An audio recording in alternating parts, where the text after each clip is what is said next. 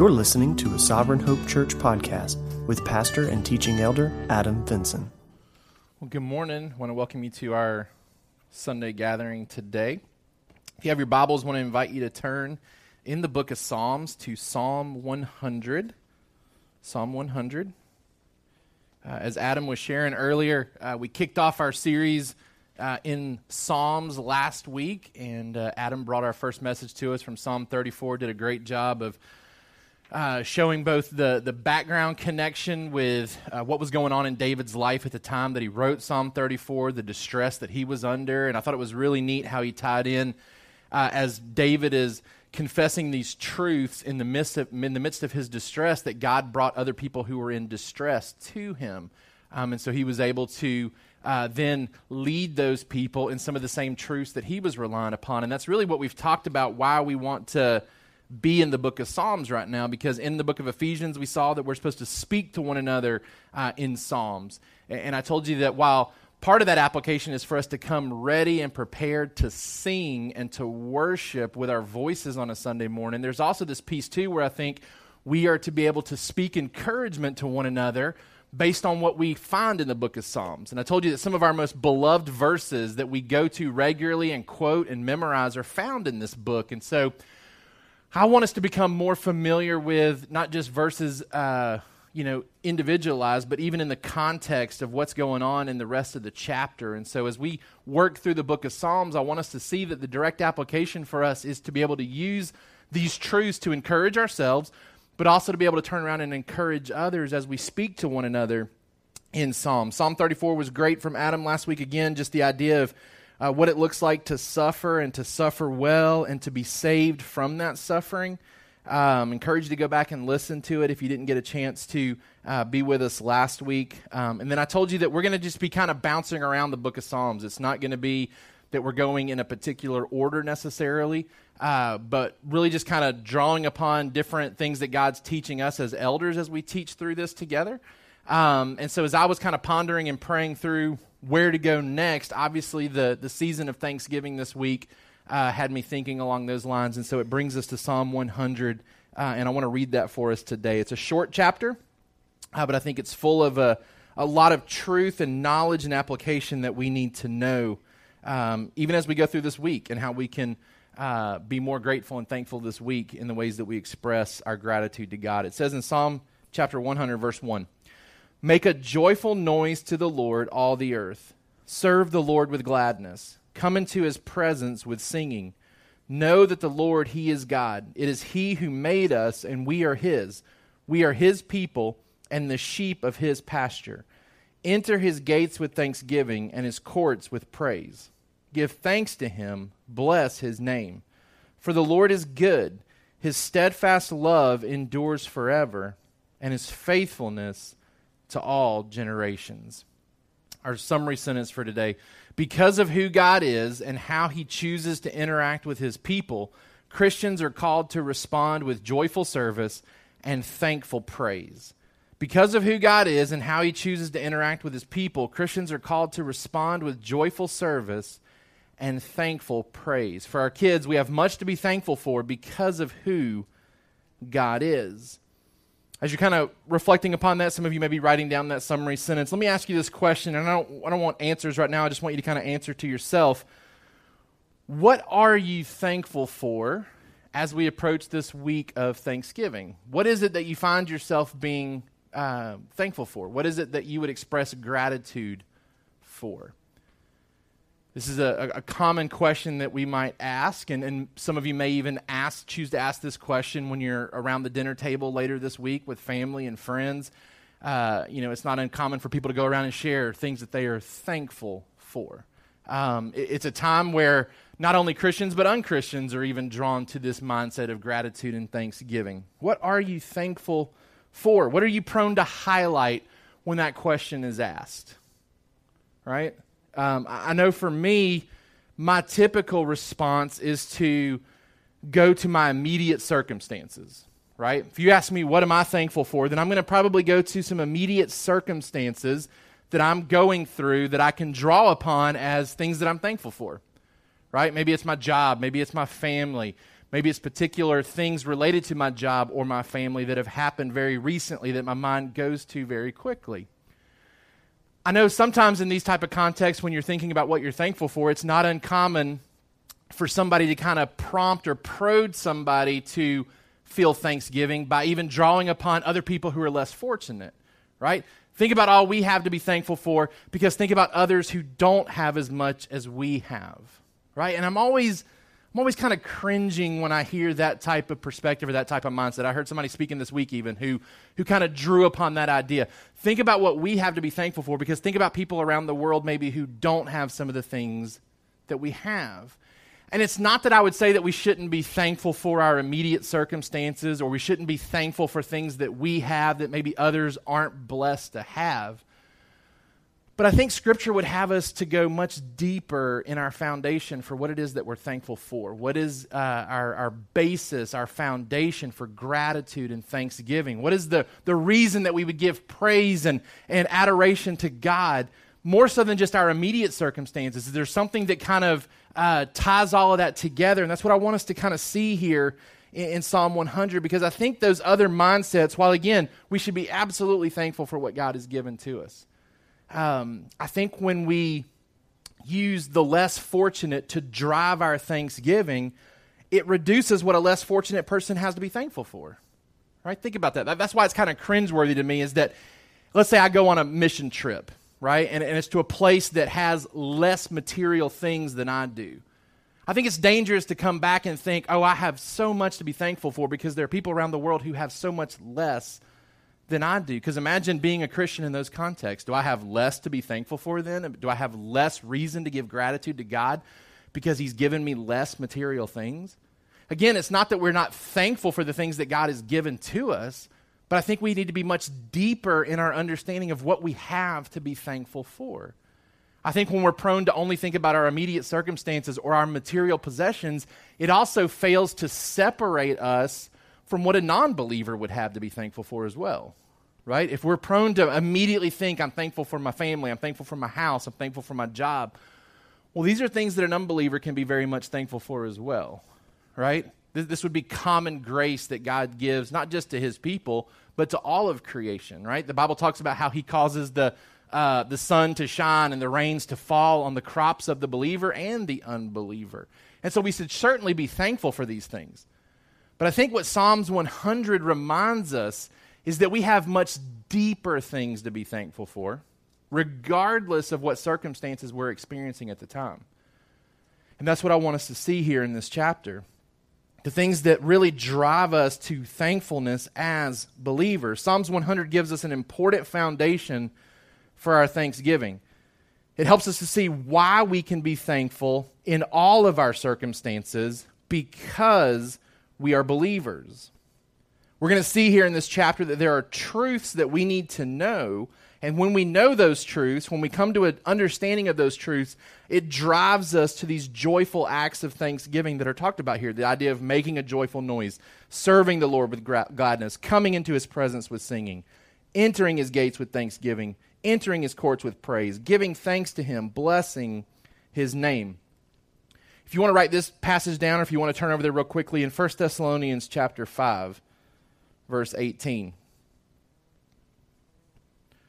1 Thessalonians chapter 5 verse 18. We'll start in verse 16. It says, "Rejoice always, pray without ceasing, give thanks in all circumstances, for this is the will of God in Christ Jesus for you." The, the command here to Christians is that we're to give thanks in all of our circumstances, whether they are circumstances that we would choose, whether they are desirable circumstances or not. The expectation is that there is a foundation that we have that allows us to give thanks in all circumstances. And really, that, that ability to give thanks in all circumstances is available to all the earth. It says that make a joyful noise to the Lord, all the earth. All the earth should be capable of making a joyful noise to Him, regardless of our circumstances, right? So, what this means is, is that whether you're a believer here in the United States, where maybe you enjoy material possessions at a, at a heightened uh, excess, or you're a, you're a believer, you're a Christian, you're a missionary, you're somewhere else on the other side of the world, and your circumstances are far different, right? Adam talked about believers being uh, persecuted and, and locked up for their faith, right? They may be sitting in jail this week while we sit around a table and eat until our, our stomachs can take no more.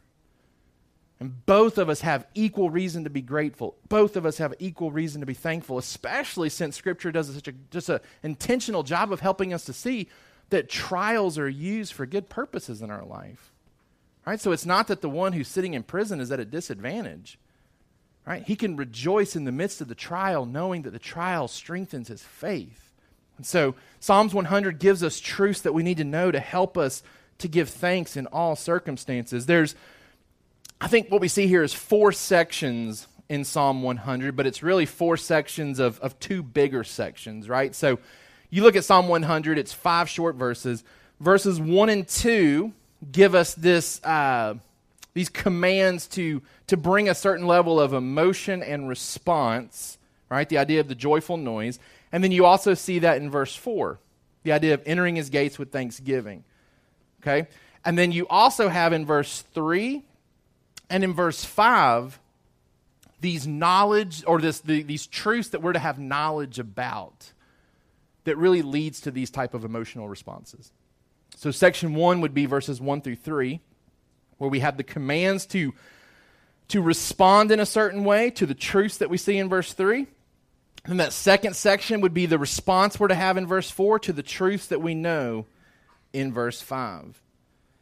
The idea there is that who God is drives the response of the believer. What we know of him shapes how we respond to him. Meaning, the better we know him, the more we trust him, the more we trust him, the more we will obey him. I saw uh, somebody post, and I, I'd love to give credit to him, and I can't remember who it was. It was a pastor or a blogger, but posted something on social media this week that basically says this um, We may not be able to thank him for all of our circumstances but we must strive to give him thanks in all of our circumstances right? We may not be able to thank him for our circumstances right? Scripture is never driving us to be grateful and thankful for evil and suffering that may be happening in our life. But it does drive us to give thanks in those circumstances. And i think psalm 100 helps to lay the foundation for why we can why we can give thanks in all circumstances. And so i hope to lead you in seeing that today. Let's start by looking at number one here. Be thankful for God, a God who is good. We're going to jump around a little bit in this chapter um, because it's a song, because it's poetry. Um, we're going to kind of draw truths, and so we'll bounce around in these chapters, realizing that uh, it's written in a way to, uh, to be sung and, and, to be enjoyed and to be expressed uh, by the people of God. Be thankful for God, a God who is good. Notice what we learn here and see here about God in this, in this chapter. In verse 3, know that the Lord, He is God. And then in verse 5, for the Lord is good. Two things that I want to draw your attention to there. Number one, we can rejoice over God who makes His presence known. We can rejoice over God who makes His presence known. And we can also rejoice over God who makes his goodness known. A God who makes his presence known and a God who makes his goodness known. And these are two things that we're prone to take for granted, right?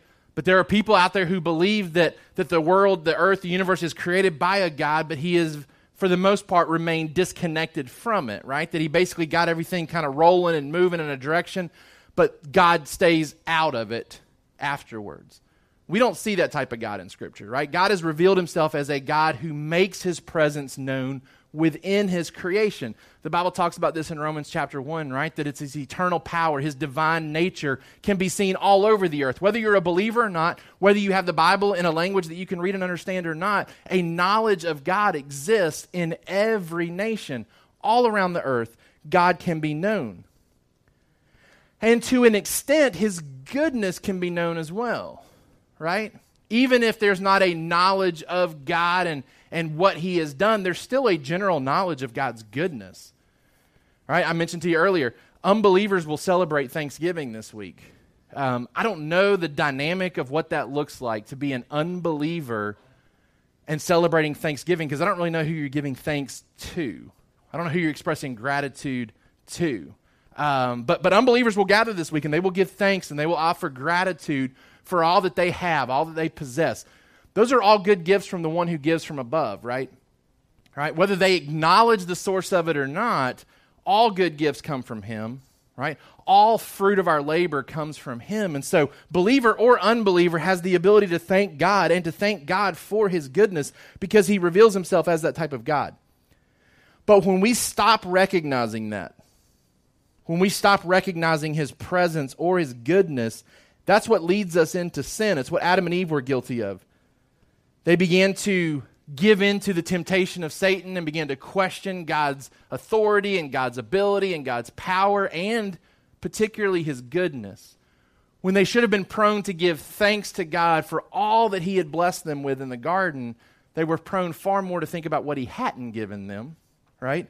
And it led them into a mindset of distrust and then ultimately into a mindset of sin, which is really where we all fall when we stop seeing God's existence and his goodness. Romans chapter 1, uh, verse 21.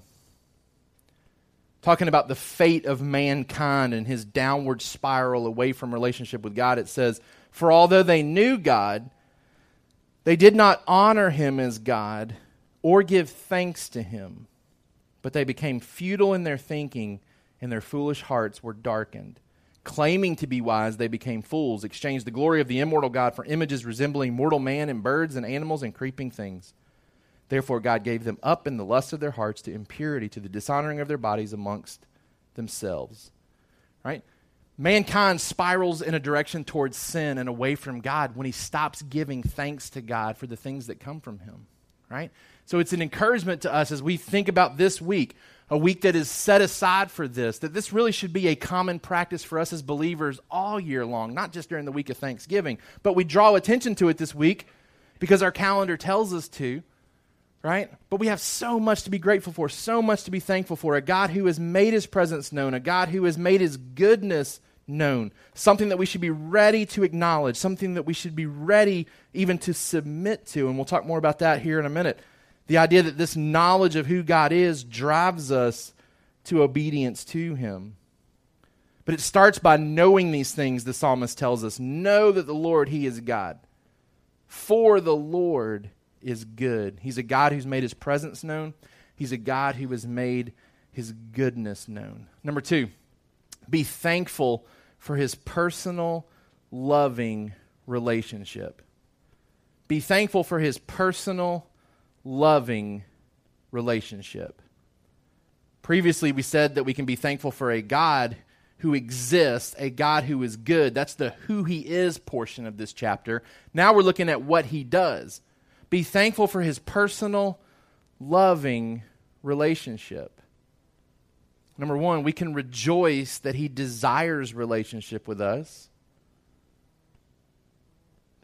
The passage here talks about how he made us we are His. He made us and makes it possible for us to be His. Now, this is distinguishing between an unbeliever and a, non, or a believer and an unbeliever, right? God has made all of creation, but there's a particular group of people that belong to Him, right? Now, we would have all belonged to Him had we stayed in relationship with Him in the garden, God creates Adam and Eve, therefore, he creates all of mankind. But because of sin, death entered into the world, separation from God entered into the world. And so now there's a portion of people that are being saved back to him. Okay, so we're made by him, and then a certain group of us, really in a covenantal type loving relationship, belong to him, is what the psalmist is highlighting for us here. It's he who made us, and we are his. He returns us to fellowship and relationship with Him. We can rejoice that He desires that relationship with us. He desires it so much that He, he makes provision even before creation is done that we can be rescued back to Him in spite of our sin. He's a good God. He's a God who exists. He's a God who uh, we can rejoice about because He desires a relationship with us. And then, number two, we can rejoice that we can experience His loving goodness we can rejoice that we can experience his loving goodness. What do I mean by that? We don't just have to hear about his goodness, we can enjoy his goodness. We can experience personally. right? Um, obviously, one of the roles that I play in my life, not just as a husband and as a dad, when it comes to my job, I'm a principal, right? And so I have people who work for me. Um, and there are people that work for me that believe that I'm a good boss, right? Uh, and hopefully I am. Um, I'm not saying that about myself, but, but hopefully I am able to demonstrate what it looks like to be a good boss. And some of those employees that work for me tell me how they tell other people how much they love working for me and how good of a boss I am, right? But as they talk about me to other people, they're simply talking about me with no real opportunity for those people to experience working for me. Unless something opens up and we have conversations and they end up being hired by me, all they can hear about is what it's like to work for Adam. He's a good boss but they're kind of blocked from ever experiencing that. They may have a boss that's, that's not a good boss, or they may have a good a boss that is good. Either way, all they're allowed to do then is to hear about what it's like to work for me. That's not what it's like with God. Right? The psalmist tells us here's a God who exists. Here is a God who is good, and we can experience that. We can experience his goodness. We can experience what it's like to be his. It says that we are his people and the sheep of his pasture. His steadfast love endures forever, verse 5 says. For the Lord is good, his steadfast love endures forever. We don't just have to hear about his goodness, we can experience it personally, meaning these things that we read about, particularly in the Old Testament, these things aren't just true for Israel. I mean, hopefully you saw that as we worked through uh, the book of Ephesians right? That God has taken Jew and Gentile and made one people of God. He has brought us together in unity, which means when he describes and talks about how he treats his people in the Old Testament, we can see those things, be encouraged by things, those things, and know, hey, that's how he treats me as his people in the New Testament. Right? This, this shepherding motif that you, that you see referenced here, the idea that we are his people, the sheep of his pasture, I mean, that runs all through Scripture, particularly in the Old Testament. Right? It's that concept of him being a shepherd as he leads the people of Israel out of Egypt through the promised land, takes them exactly where they need to go, even takes them the route that they need to go a lot of times. It's a fascinating study if you go and look and see the journey that Israel makes from Egypt to the promised land and how God was very particular in the ways that he even took them to provide for them. Things that they avoided by going certain ways, things that they encountered because they went certain ways. Man, he was a shepherd to those people. He was a shepherd to the sheep, and he cared for them. Right? So you read this, and it says, Man, he is our God. We are his. But the, the understanding of what it means to be his is to be a sheep belonging to a shepherd. One who loves us and cares for us and provides for us, right? Not an oppressive type of we belong to God and he is owning us. No, we belong to God in a way where he cares for us. He shepherds us, right? You read this, the, Psalm 23, which we'll get to at some point. You read Psalm 23 and you see yourself in that psalm. It's not just a psalm that, that David and the other Old Testament people could claim and say, hey, he leads me through the valley of the shadow of death. No, he leads me through the valley of the shadow of death. He brings me to green pastures because I'm part of that people group that belongs to him. We are his, right? We're not just hearing about a good God. And if you're, if you're, uh, you know one of our kids today and and and, and you're you're one who has made an expression of faith. You're part of this people group now. But maybe you're sitting here and you haven't made a profession of faith. You can be a part of this people group. You can be a part of the people who say we are his. He is our shepherd. We are his sheep. He cares for us. He loves us. That's the difference between just simply knowing that the Lord is God and knowing that He is good. The psalmist takes it a step further and says, We are His his steadfast love endures forever. That idea of his steadfast love, it's kind of the application of a good God. Right? He is a good God who then uses that goodness and applies it to us in the form of his enduring steadfast love. We're experiencing his goodness by being loved by him. It's not just for Israel, it's not just for other people. It's available to all of us in fact, it's available to the whole earth, right? The whole earth can make this joyful noise to the Lord. The whole earth can come under submission to him. The whole earth can be part of his people, his sheep in his pasture. All of us can come giving thanks and gratitude for his goodness and his steadfast love that endures forever. Be thankful for his personal, loving relationship, what he does. And then, number three, be thankful for his ongoing faithfulness to all. Right, so be thankful for God, a God who is good. That's the who he is portion of this chapter. Be thankful for God, a God who is good. Be thankful for his personal, loving relationship, what he does. And now be thankful for his ongoing faithfulness to all. It's how he does it. It's how he takes his goodness, expresses it in love, right? He does it to all generations, not just to an immediate group of people, but to all of his people for all time.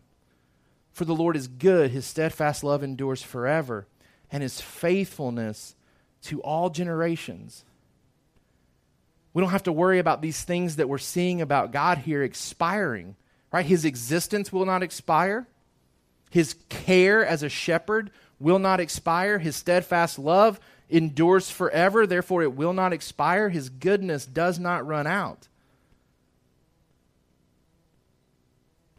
We can rejoice, number one, because his past treatment of his people continues today.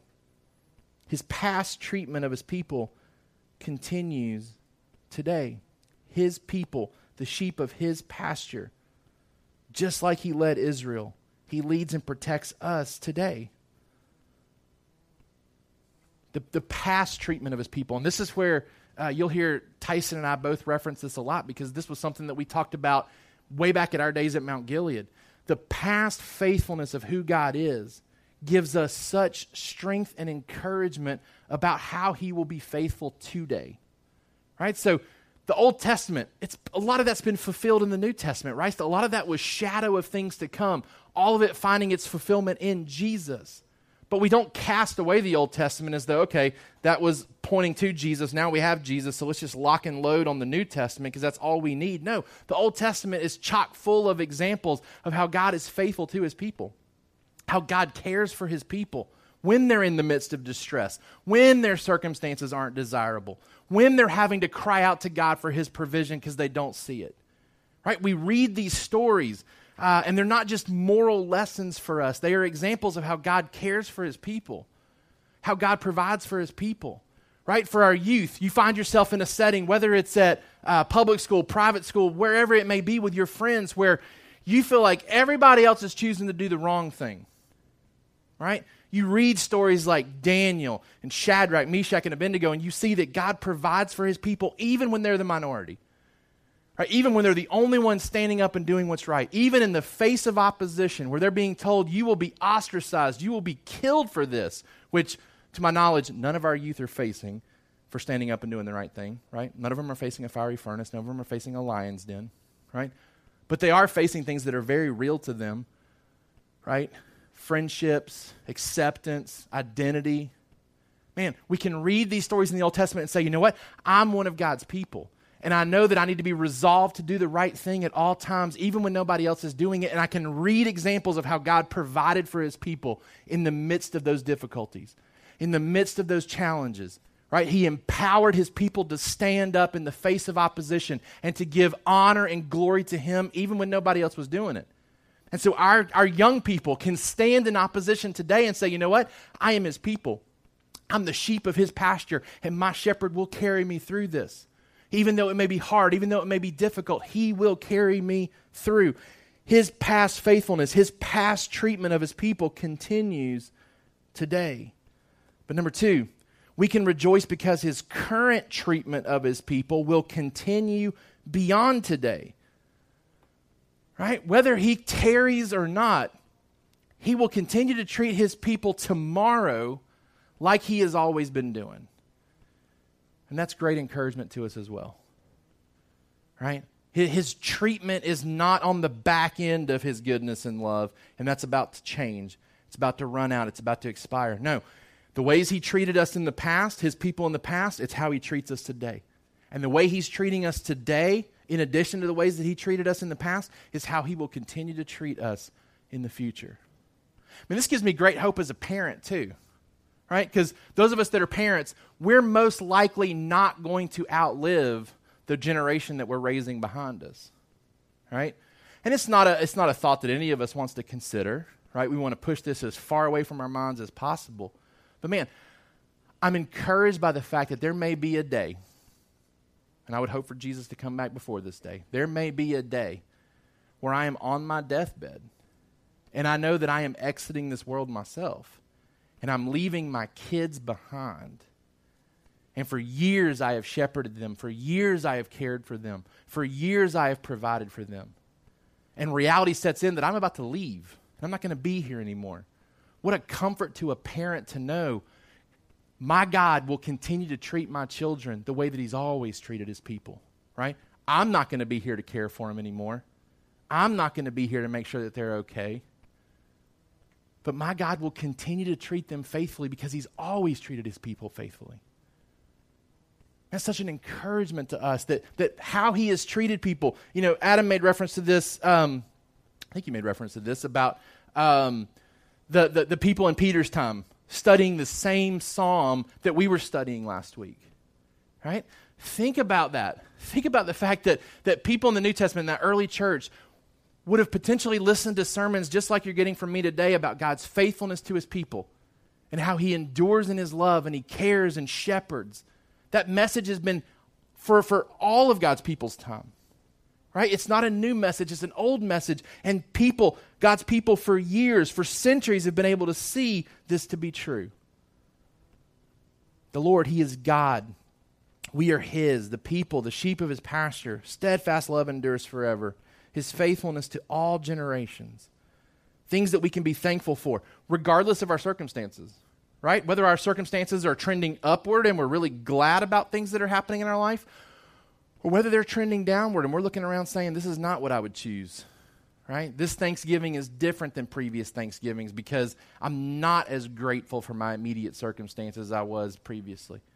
Man, as believers, our, our depth of gratitude can go way deeper than our immediate circumstances. We can be thankful for a God who is good, but not just a God who is good that we hear about. We can be thankful for his personal, loving relationship that he gives to us. We can be his, we can be his sheep. And then, third, we can be thankful for his ongoing faithfulness. That it's not a temporary thing that we have to worry about running out. It continues. It's how he does his goodness, it's how he does his lovingness. It's to extend it in faithfulness to all generations. Which then gives us the implication part of this chapter. Two points of implication that I want to give you here. And these are the, the front ends of these sections, right? So we've been heavy on chapter or verse 3 and verse 5 the knowledge that we're to have about who God is. That He is God, that He made us, that we are His, that we're His people, the sheep of His pasture. He's good. His steadfast love endures forever. It's faithful to all generations. These are the things that we have to know. And when we know these things, it leads to our thanksgiving. It leads us to expressing that gratitude. What we know about God should lead to the following. Number one, we are to process life with thankful praise to this God we are to process all of life with thankful praise to this God. When we see God for who He is and how He's revealed Himself, we can thank Him for all in the midst of our life. Colossians chapter 3, verse 17. And whatever you do in word or deed, do everything in the name of the Lord Jesus, giving thanks to God the Father through him. In all circumstances, I can be thankful and rejoice about a God who is good, loving, and faithful. Notice I didn't say I can be thankful for the circumstances, right? I'm not trying to, to force us to be grateful for evil that may be happening around us, but in those circumstances, I can be thankful and rejoice about a God who is good, loving, and faithful. And the deeper I embrace these truths, the louder I think I can be in giving him praise and thanks in the midst of even the worst circumstances. And I put in my notes, we ought to make noise with our thanksgiving. We ought to come into corporate gatherings ready to sing. He says, make a joyful noise, right? A noise, something that, that is loud, right? Our kids know how to make noise, our kids know how to be loud. Um, this passage is giving us permission to make a joyful noise, to be loud in our thanksgiving, in our gladness, in our singing, in our praise to Him. We're to process life with a thankful praise to this type of God. Number two, we're to present ourselves for joyful service to this God as well. Meaning that our service and obedience should be free from complaining or a perceived drudgery. Right? This isn't, this isn't where we have to think that you know, God tells us to be obedient, to do the things that He's called us to because He is God. Right? This isn't we do it because He said to do it. The psalmist is helping us to see that we follow him, we submit to him, we obey him because of who he is. Because he's a good God, because he loves us, because he's faithful to us. Like these are reasons and motivations for why we would follow him. We serve him with delight, with joy, with gladness. All of life is to become a worshipful experience as we serve him in thanksgiving for all that he is and all that He's done for us. He's given us every reason to be glad and to be joyful. So, what we're seeing here is this pattern uh, in Psalm 100, this pattern that we're to be joyful, we're to be thankful, and we're to be uh, serving, right? So, you see in both these sections, verses 1 through 3 and then 4 through 5, this idea of being joyful, being thankful, and then serving Him. It's also the same pattern that we see in Ephesians 5:18 and Colossians 3:16. We won't take the time to look at those right now. I encourage you to go back and look at those because those were passages we were looking at in our study of Ephesians. In Ephesians 5:18 it's where we talked about being filled with the Spirit. Not being drunk on wine, but being filled with the Spirit. That parallel passage in Colossians tells us to be filled with the Word of God right? And so we talked about the correlation there. Being filled with the Spirit is being filled with the Word of God. But you go on to read in those two chapters, again, Ephesians 5.18, Colossians 3.16, they both show a similar pattern. Joyfulness, thanksgiving, and then that's where we saw the different levels of service, where husbands and wives are serving one another, bosses and employees are serving one another Right? Parents and children are serving one another. That's what happens. When we buy into this idea of who God is, it leads to joyfulness and thanksgiving that necessarily leads into a willingness to serve. A willingness to serve. I wrote this in my notes. A person who is joyfully loud, glad in their service, regularly singing, and prone to thanksgiving and praise will demand an answer by others. What do I mean by that? Others look on upon us and they see individuals who are joyfully loud, glad in their service, regularly singing, prone to thanksgiving and praise, regardless of their circumstances. Man, others look at that and say, Why? Where's that coming from? And that's when we can turn around and say, Let me tell you about my God. Let me tell you about my God.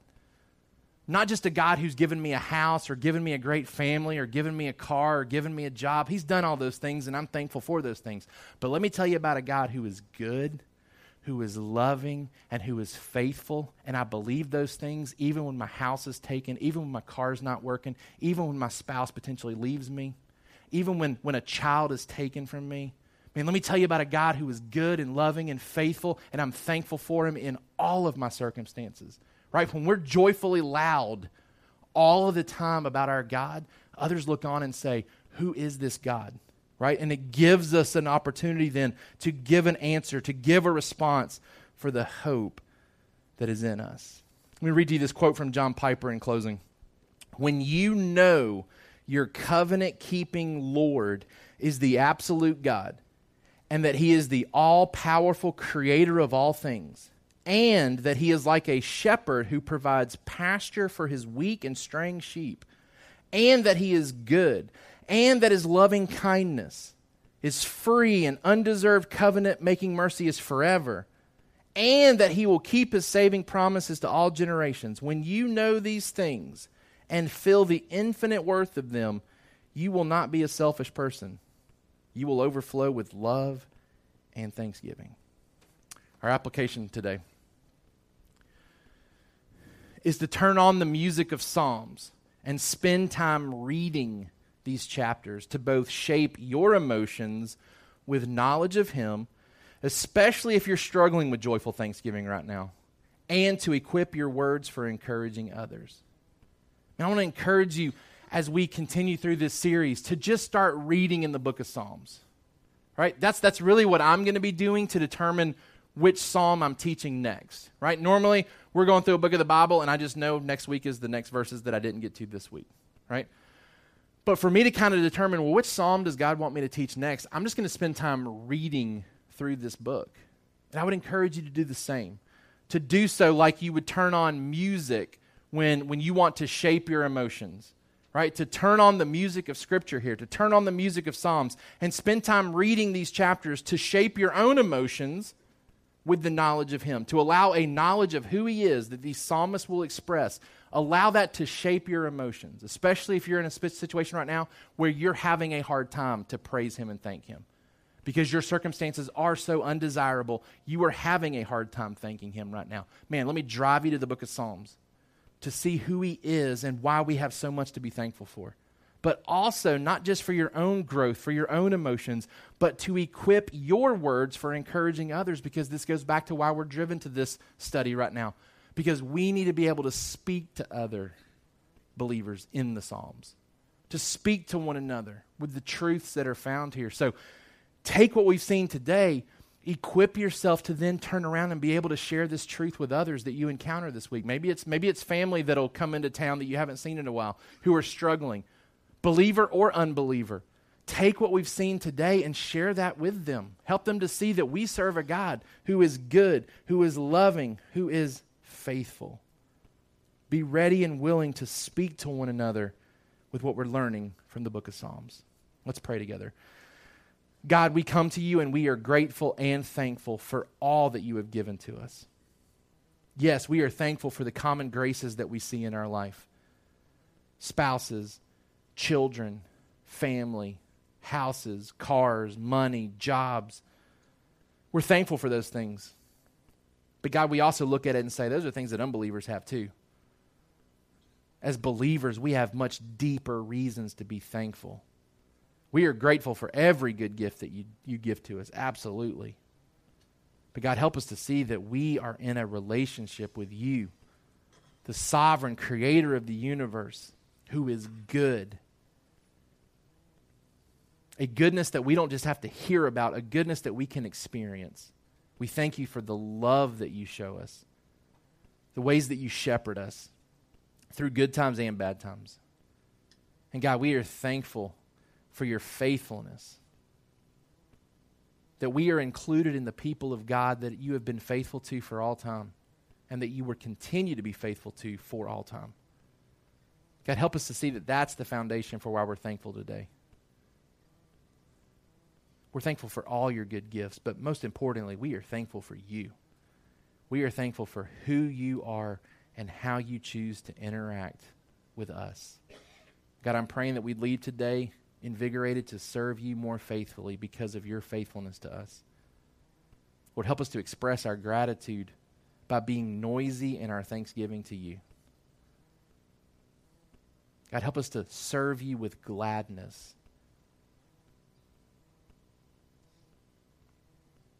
Help others that we come in contact with this week to need an answer from us about where this comes from. Give us opportunities to praise you and thank you, not just in private, but as a means of witness for you as well. And we ask these things in Jesus' name. Amen. Thank you for listening to the Sovereign Hope Church podcast. We trust that you've been encouraged by the word. For more information about our church, please visit our website at www.sovhope.org. Again, that's www.sovhope.org.